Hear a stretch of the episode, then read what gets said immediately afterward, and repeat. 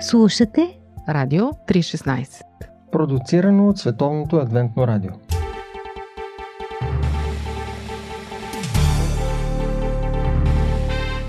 Вярата днес Събития и коментари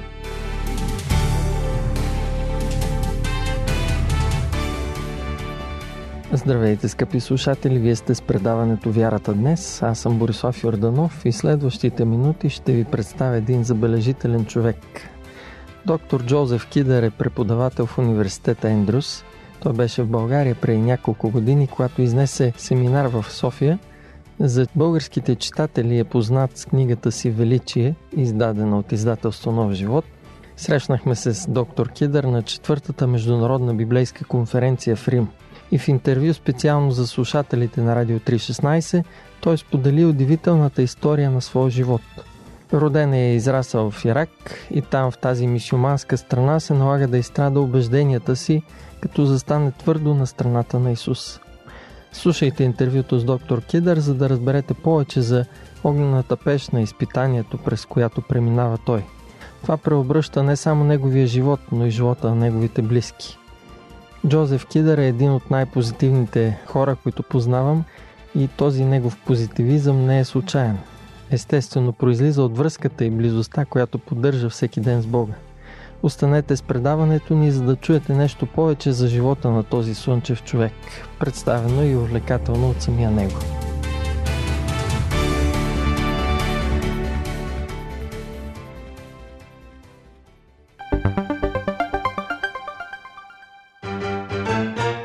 Животът събран в едно интервю.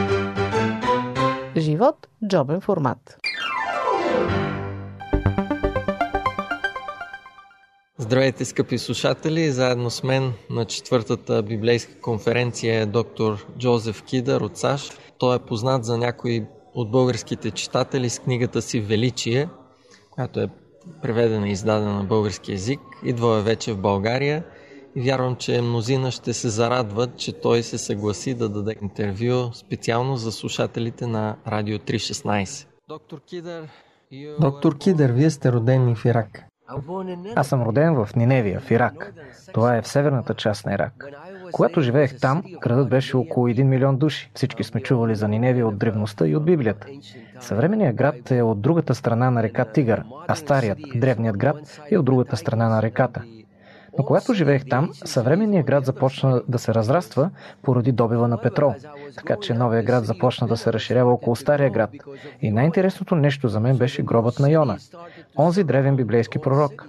Гробът на Йона е точно до центъра на новия град Ниневия. Моят дом беше на около 10 на километра от мястото на този гроб. А каква е вашата история накратко? Историята, която ви подготви да станете професор по теология в Съединените щати. Израснах в много щастлив, чудесен и уреден дом в Ниневия. Наистина исках да стана преуспяващ човек. Баща ми беше бизнесмен и исках да бъда като него. Исках да притежавам много автомобили и големи къщи. Исках да стана инженер, защото инженерите правят много пари в тази страна. И тогава баща ми се премести в Багдад. Той искаше да разшири бизнеса си, занимаваше се с търговия. Купуваше сирени и зехтини и ги продаваше на супермаркетите и ресторантите. По това време бях в гимназията. И освен това исках да бъда професионален футболист. Ние сега сме в сезона на ФИФА и на световното първенство. И тогава моя жив идол беше Пеле. Исках да бъда като Пеле. Той е от Бразилия и тогава беше най-добрият играч. Да, царят на футбол. Да, и най-добрия за всички времена. Така в петък след обед повиках моя братовчет да дойде вкъщи, за да потренираме футбол. Но братовчет ми не беше запален от футбола. Затова след 20 на минути той каза, умръзна ми от това. И аз му отговорих, какво искаш да правим? Каза ми, ами нека да се поразходим. Отскоро сме в Багдад, нека го разгледаме. И ние започнахме да разглеждаме града. Вървяхме и вървяхме. И по Божие провидение стигнахме до Адвентната църква. Това е християнска църква, деноминация, която издига Исус. Израснах в страна, в която не позволява да се евангелизира. Но пасторът на тази църква прожектираше филм, показва живота на Христос. И моят братовчет видя рекламата и ми каза, няма какво друго да правим. Нека влезем да гледаме филма. Може би ще научим нещо ново. Така че ние влязохме и аз видях Исус на екрана и го обикнах. Видях неговият живот, ученията му, чудесата му, смъртта му и възкресението му. И наистина ме развълнува, че той е умрял за мен, че иска да бъде с мен и че иска да ме спаси. Това наистина докосна моето сърце. И това така развълнува сърцето ми, че след филма отидох при пастора и го питах, мога ли да изучавам Библията с него. И ние изучавахме Библията в продължение на няколко месеца. Хареса ми това изучаване. Беше чудесно. Научих толкова много за Исус. И тогава един ден... Тайно ли изучавахте? Родителите ви знаеха ли за това? Това, което правих е следното. Когато свърших училище около 3 следобед, вземах автобуса и отивах да изучавам Библията. Майка ми знаеше, че изучавам Библията. Не й харесваше, но не приемаше това на сериозно. Считаше, че това е някакво увлечение, през което преминавам. И в крайна сметка ще се откажа и ще забравя за него. Майка ми беше християнка само по име, християнка само по традиция. Православна ли беше? Тя беше православна християнка само по име, гръцко православие.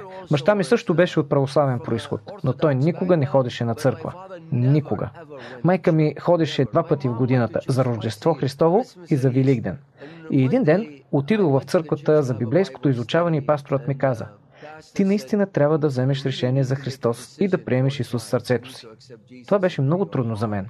Защото в Ирак, ако промениш религията си, започва да те преследват. Може дори да те убият. А аз не исках това да ми се случва. Семейството ти те отхвърля и не иска да има повече нищо общо с теб. Така че ми беше трудно да реша. Дори православните християни постъпват така? Да, дори православните християни го правят. И аз се отказах от библейското изучаване, но Святия Дух работеше в сърцето ми. Накрая отново се върнах към библейското изучаване. Този път изучавахме десете заповеди. Нямах никакъв проблем с десете заповеди, с изключение на една от тях. И това е четвъртата заповед – спазването на съботата. Библията я представя много ясно. Тя казва, че Бог я спазва, че Исус я спазва, учениците я спазват. Четвъртата заповед е част от десетте заповеди и според пророк Исаия ние ще продължим да я спазваме в небето. Това е много ясно обяснено в Библията. Така че въпросът е, защо не се спазва днес? Това би било много логично. Другият проблем беше, че израснах, говорейки арабски. А на арабски ние нямаме наименование на дните на седмицата. Така че неделя е наричан първи ден, понеделник е наричан втори ден. Единственият ден, който има име е седмия ден, който наричаме събота. И всичко е много логично. Но моят проблем беше, че ако започна да спазвам съботата, няма да мога никога да завърша училище.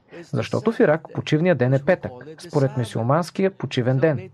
И дори християните го спазват поради влиянието на мисиоманите върху тях. Никога няма да мога да се намеря работа в бъдеще. Казах си, това е трудна работа.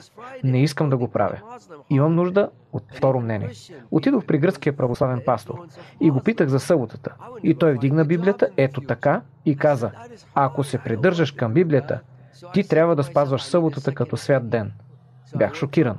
Но днес дори някои православни в Близкия изток все още вярват във важността на спазването на съботата. Те не я спазват, но все още вярват в важността на това да се спазва съботата. Някои я спазват. А на мен не ми хареса този отговор. Така че отидох при католическия свещеник и той каза, ние променихме деня. Но аз исках библейски отговор. Затова отидох при презвитерианския пастор, който изучавал този въпрос от Библията. И говорих с него и той ми каза. Изучавах този въпрос и дойдох до заключението, че трябва да спазваме съботата като свят ден. Аз отговорих, не исках да чуя това от теб. Тръгнах си и реших да не ходя при никакъв друг пастор, защото ще ми обяснят същото нещо. И тогава си помислих, какво значение има кой ден ще спазваш и в кой ден ще се покланяш на Бога. Но Святия Дух ми напомни, че греха навлезе в света, защото двама души си казаха, какво значение има дали ще едеш от това дърво или от това дърво? Всички те са дървета, но проблемът не е в дървото. Проблемът не е в деня. Проблемът е в нашата любов, нашата лоялност и посвещение към Исус Христос. Когато по това време завършва гимназия, в Ирак имаше система, която определяше, че ако имаш висок успех, може да се явиш на определен изпит. И ако имаш висока оценка на него, може да учиш в което искаш висше училище безплатно за 4 години. И аз си казах, ще го направя това. И учих много усилено. И взех изпита и постъпих в университет за инженер за 4 години. Исках да бъда инженер от деня, когато се родих, защото инженерите изкарват много пари в Ирак. Затова исках да стана инженер. Това беше моята цел да стана преуспял човек. Но знаете ли, че успехът в очите на Бога е да му бъдете верни? И ако сте му верни, той ви дава смисъл и цел в живота. Дава ви надежда. Изпълва живота ви със значение. Бог прави успешен живота ни, Бог дава смисъл и цел, Бог дава надежда. Скъпи слушатели, след малко интервюто с доктор Кидър ще продължи и ние ще чуем нещо повече за изпитанието, пред което той се изправя като младеж и какво му помага да вземе правилни решения за вярата си в Бога.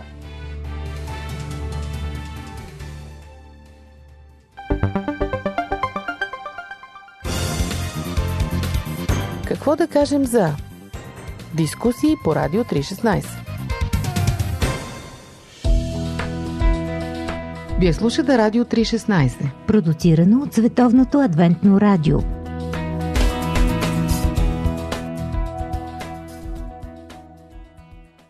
Вярата днес. Скъпи приятели, вие слушате интервюто с доктор Джозеф Кидър, в което ни разказва колко трудно му е било да вземе решение да застане на страната на Бога. Като всеки млад човек, той е искал да постигне успех в живота, заради това сякаш е бил готов да пожертва своята новооткрита библейска вяра. Учението в университета поглъща цялото му внимание, но Бог успява да обърне отново сърцето му към себе си. Нека да чуем от доктор Кидър как се случва това. Така през тази първа година в университета не ходих на църква, защото не чувствах нужда от това. Не четях Библията. Молих се само, когато щях да имам изпит. Исках да се справя добре на тестовете, за това се молих. В края на годината имаше традиция в този университет. И тя беше, че всички изпити са само в един ден. И това е съботния ден. Всички изпити. Те започват в 9 сутринта и продължават до 6 вечерта и тогава приключват. В един ден. Нещо необикновено се случи в неделята, една седмица преди това. Както споменах, майка ми беше християнка само по име. Ходеше на църква два пъти в годината, на Рождество Христово и на Великден. Но тази неделя, преди моя последен изпит, имаше голямо празненство в нейната църква. И тя искаше да отиде. Така че дойде при мен и ме помоли да отидем. Аз наистина не исках да ходя. Но накрая склоних. Добре, ще отидем. И влязохме в църквата. Беше пълно с хора поради празник. Седнахме отзад и тогава пасторът излезе да проповядва и каза Сърцето ми е разтревожено. Господ ме събуди посред нощ и ми даде нова вест за вас. Той обясни. Знам, че се предполага, че трябва да говоря за празник. Но веста е относно важността да бъдем верни на Бога. Дори ако трябва да понесем смърт заради това. И аз си помислих. Но аз искам да се чувствам добре. Само, че това наистина беше много сериозна тема. И тази проповед наистина промени живота ми. Нека ви прочета това, което пасторът прочете. Тогава Петър в отговор му рече. Ето, ние оставихме всичко и те последвахме. Ние, проче, какво ще имаме? Петър задава на Исус много важен въпрос. Ние те последвахме. Какво ще стане с нас? Каква ще бъде наградата? Какви ще бъдат последиците? Чуйте отговора на Исус. А Исус им рече, истина ви казвам, във времето на обновлението на всичко, когато човешкият син ще седне на славния си престол, вие, които ме последвахте, също ще седнете на 12 престола да съдите 12-те Израилеви племена. И всеки, който е оставил къщи, понякога, когато следваш Исус, трябва да оставиш дома си. Или братя, или сестри, или баща, или майка, или жена, или чада, или ниви. Заради моето име ще получи стократно и ще наследи вечен живот. И проповедта беше нещо такова, че Исус напусна небето и стана един от нас и поради любовта си към нас, извървя пътя до кръста и умря там заради нас. Не трябва ли и ние поради любовта си към Него да сме готови да направим същото? И учениците са получавани, че ако искат да следват Исус, понякога трябва да напуснат домовете си, своите майки и бащи и да последват Исус. И те са наш пример. Ние трябва да сме готови да направим същото. И аз седях в тази църква с многото народ в нея. И Святия Дух ми говореше на сърцето. И почувствах Божията любов по такъв начин, по който не я бях чувствал преди това. И почувствах, че Бог е в мен и около мен. И започнах да плача. И реших да последвам Исус, без значение какво ще се случи. И това беше проповед от православен проповедник. Да, това беше от православен проповедник. Удивително е, нали? Проповедта на един православен пастор докосна и проговори на сърцето ми. Когато богослужението приключи, казах на майка си, прибирай се вкъщи. Ще се видим по-късно. Започнах да се разхождам по улиците на Багдад, изпълнен със страх за това какво ще се случи с мен, ако последвам Исус. Пет часа се разхождах. И накрая отидох при пастора на адвентистите. И му казах за проповедта, която чух, и му обясних за решението, което взех да следвам Исус. Но му споделих и за страховете си. И той ми отговори. Нека ти разкажа една история. И тогава ми разказа библейската история от книгата на пророк Даниил за трима души, които се казват Седрах, Мисах и Авденаго. Във времето на цар Навуходоносор те отказали да се поклонят на царя и на неговата статуя. Този цар Навуходоносор направил статуя и принудил всички да й си покланят, но тези тримата отказали и затова той ги заплашил. Ако откажете, ще ви хвърля в огнената пещ. А те му отговорили, царю, знаем, че нашия Бог може да ни спаси, но дори да не го направи, ние няма да нарушим заповедта и да ти се поклоним. Ние ще се покланяме само на Бога. И тогава ги хвърлили в огъня, но той не ги повредил. Но идеята, която пасторът ми показа, беше, че тези трима приятели са се молили да не бъдат хвърлени в огъня. Но Бог в своята мъдрост решил да ги избави вътре в огъня. И понеже той ги спасил вътре в огъня, те преживели най-великото поклонение в своя живот – Исус се появил вътре в огъня, за да ги запази. И те му се поклонили. И понеже Бог ги спасил вътре в огъня, те преживели Божията сила. Хората, които преминават през огъня според Библията, дори да изгорят, дори да изчезнат, нищо не може да им се случи. И понеже Бог ги спасява в огъня, те стават вдъхновение за нас. Каква красива история, която ни помага да останем верни. И пасторът ме погледна и ми каза, Бог ти говори, ти трябва да му отговориш. И аз отвърнах да. И тогава той ми каза, трябва да предадеш сърцето си на Исус. И аз отговорих, искам да го направя. И той ми каза, моли се след мен. И аз се молих след него и предадох сърцето си на Исус. Знаете ли, че когато предадох сърцето си на Исус, това беше най-доброто нещо, което някога ми се е случило. Вземал съм много решения за живота си и съм съжалявал за много от тях. Но за това никога не съм съжалявал. Това е най-доброто решение, което някога съм взел. И тогава пастора ми каза, време е да се кръстиш. И аз отговорих да. И той каза, нека го направим следващата събота. И когато се тръгвах, той ми каза, ще се моля за теб. Ще кажа и на цялата църква да се моли за теб. Бог да те спаси от огъня, но да бъдеш подготвен да влезеш в огъня.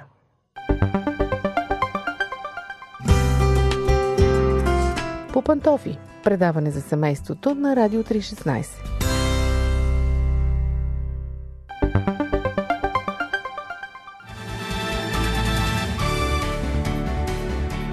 Скъпи слушатели, дали младежът Джозеф Кидър е достатъчно решителен, за да влезе в огъня на изпитанието заради вярата си?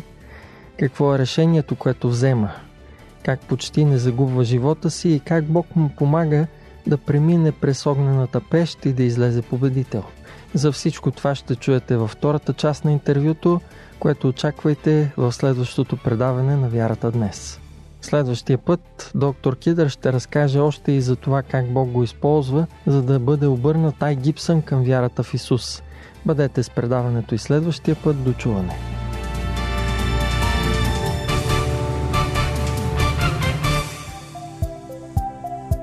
Слушате Радио 316 Продуцирано от Световното адвентно радио. сайт 3-16.bg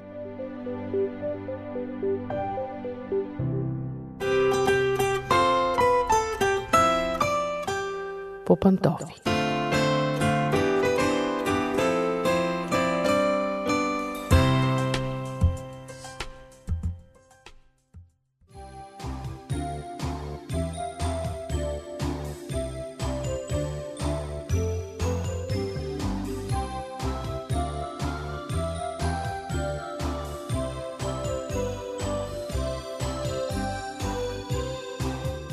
Здравейте, скъпи приятели! Аз съм Мира. Отново сме по пантофи и днес ще започнем с една известна мисъл на мъдрия Соломон. В своята книга Еклисиаст той казва Има време за всяко нещо под слънцето. Това е една изключително мъдра концепция за живота, казана с възможно най-малко думи, която с особена сила въжи за възпитанието на нашите деца. Много е важно да познаваме етапите, през които преминава детето, съответно да поставяме изисквания, да задоволяваме нужди, така, че то да расте здраво, е не само здраво физически, но и психически, да създава нормални отношения и в крайна сметка да стане щастлив човек. Ако вие вече сте родители, трябва да знаете, че ще останете такива до края на живота си. Връщане назад няма. Независимо, че един ден децата ви ще пораснат и ще напуснат вашия дом, вие ще си останете родители докато сте живи. И е важно да бъдете добри родители. Така че когато дойде време да берете плодовете от своето родителство, не само децата ви, но и вие да бъдете едни щастливи и удовлетворени хора. Ще ви запозная съвсем накратко, естествено, възможно най-синтезирано с нуждите и проблемите, които има едно дете, в зависимост от периода на живота си, в който се намира. Първият период е до първата годинка. През този период детето се учи да живее в този нов свят, в който е дошло. За да изгради доверие, за да се научи да се сближава с хората, той има нужда от любов и от грижа и ги получава именно през този период. Основният източник на всички блага за него е майката – той е в постоянен физически и емоционален контакт с нея. Още от преди да се роди, се е научило да разпознава настроенията и гласа и емоциите й. И сега тази връзка продължава. Дори се развива още повече, защото детето включва всички сетива. Така че е изключително важно майката и детето да останат свързани чак до началото на юношеството. Той, скъпи майки, трябва да осъзнаете каква отговорност носите за емоционалното състояние на детето си. Не само в момента, докато е бебе, но през цялото му детство дори залагате неговата емоционална стабилност през целия му живот. Защото какво ще се случи с детето ви, ако вие не задоволите тази потребност от общуване, любов и грижа? Ако не му отделяте достатъчно време, ако не му говорите мило, с хубав тон и нежни думи, ако не му показвате любовта си, или пък ако отсъствате често и се налага други хора да се грижат за него, възможно е вашето дете да развие страх от сближаване, да стане твърде предпазливо в общуването. Такива деца, когато достигнат зряла възраст, много трудно създават трайни връзки, поради това, че изпитват постоянно недоверие към околните. От това, разбира се, страда самооценката им, не могат да развият добра самоувереност, защото от най-ранна възраст най-важният за тях човек, майката, не им е показала, че са важни, значими, че заслужават обич, внимание и грижа. Такива хора често се чувстват слаби и уязвими. Тоест този период е изключително важен за емоционалната стабилност на детето ви през целия му живот. Историите в библейски нюсвит. Новото предаване на Радио 316. Следващият важен период в детството са първите две годинки. Това е времето, през което детето развива увереност в себе си, в способностите си да контролира своите нужди и емоции, времето в което започва да изучава света, да се справя дори с отговорности. Това е периода, в който детето се научава да ходи на гърне, да се храни само, да си прибира играчките, да си подрежда обувките, да се облича само да закопчава копчетата, да не бъркалява обувка с дясна. Това е моментът, в който родителите започват да налагат правила и граници. Изключително важно е да не пропуснете този момент. Не го считайте за малко, защото е на една годинка. То вече знае какво означава не и колко истинско е това не, изречено от вас. Правилата му дават сигурност и спокойствие. Същото, което дават правилата на, да речем, едни спортисти, които се състезават на игрището. Въобще правилата дават спокойствие на всички. Сега, в периода до втората годинка, е времето да създадете първите навици за освояване на правила. Разбира се, налагането на граници трябва да става категорично, с постоянство от ваша страна, но без насилие, а с уважение и мило отношение. Всъщност, вие започвате да градите сложната сграда, наречена възпитание. Ако не задоволите тези потребности от ред и правила, детето е възможно да развие чувство за срам от себе си, от липсата на умение да се контролира, да носи отговорности. Много често такива деца стават неуверени и плахи. Мислят си, че другите не ги одобряват, стават подозрителни, понякога дори агресивни. В зряла възраст стават податливи дори на психични разстройства, като обсесии, параноя и страх от преследване. Тоест не пропускайте този важен период. От третата годинка нататък до към шестата, докато детето тръгне на училище, е златната възраст, в която вие го научавате на самостоятелност. Това е възрастта на експлозията в любознателността и творчеството. Това е периодът, в който бащата трябва много активно да се включи във възпитанието и общуването с децата. Това е периодът, в който той ще изгради близка, силна емоционална връзка с детето си.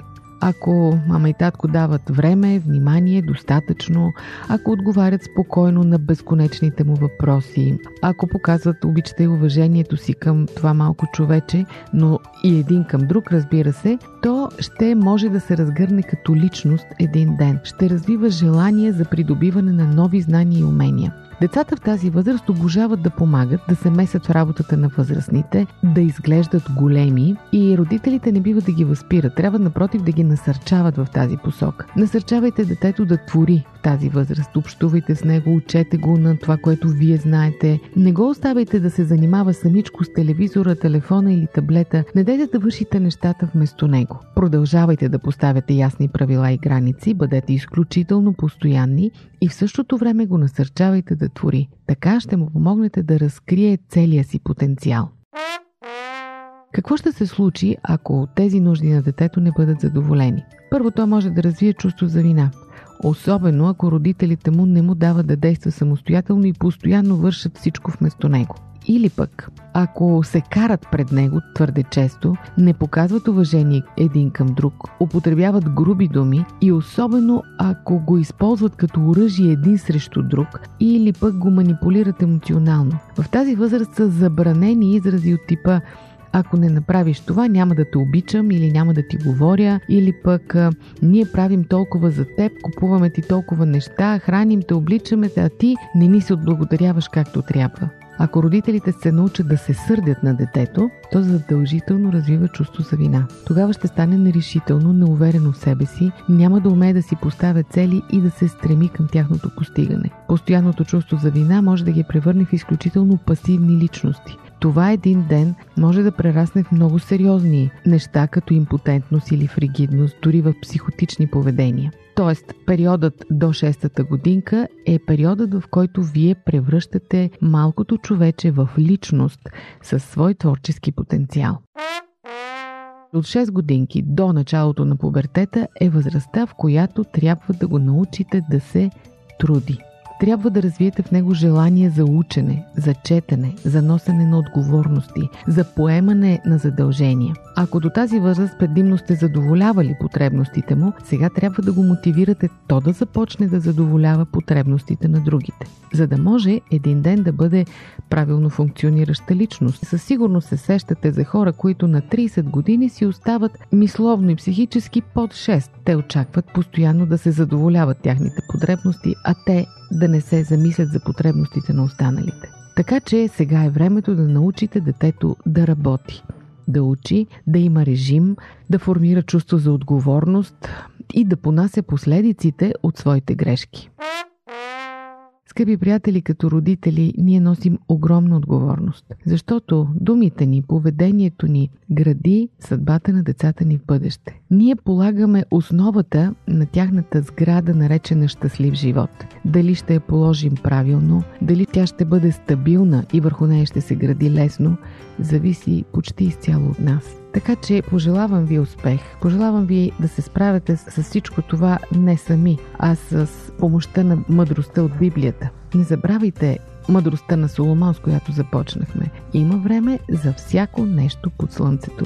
Важното е да го разпознаем и да го използваме. Това беше от мен по пантофи днес.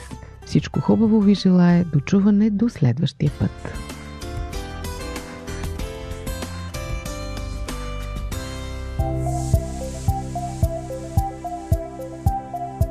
Радио 316 Продуцирано от Световното адвентно радио. Сайт 3-16.bg